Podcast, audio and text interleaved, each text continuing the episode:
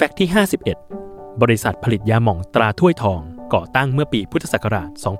2487ภายในร้านขายของชำลี้เป่งเฮงซึ่งตั้งอยู่ในย่านตลาดพลูกรุงเทพมหานครเดิมทีใช้ชื่อว่าอุนตกกอแปลว่าขี้ผึ้งสำหรับนักกีฬาแต่ขายไม่ดีจึงเปลี่ยนชื่อเป็นถ้วยทองเพื่อสื่อถึงชัยชนะ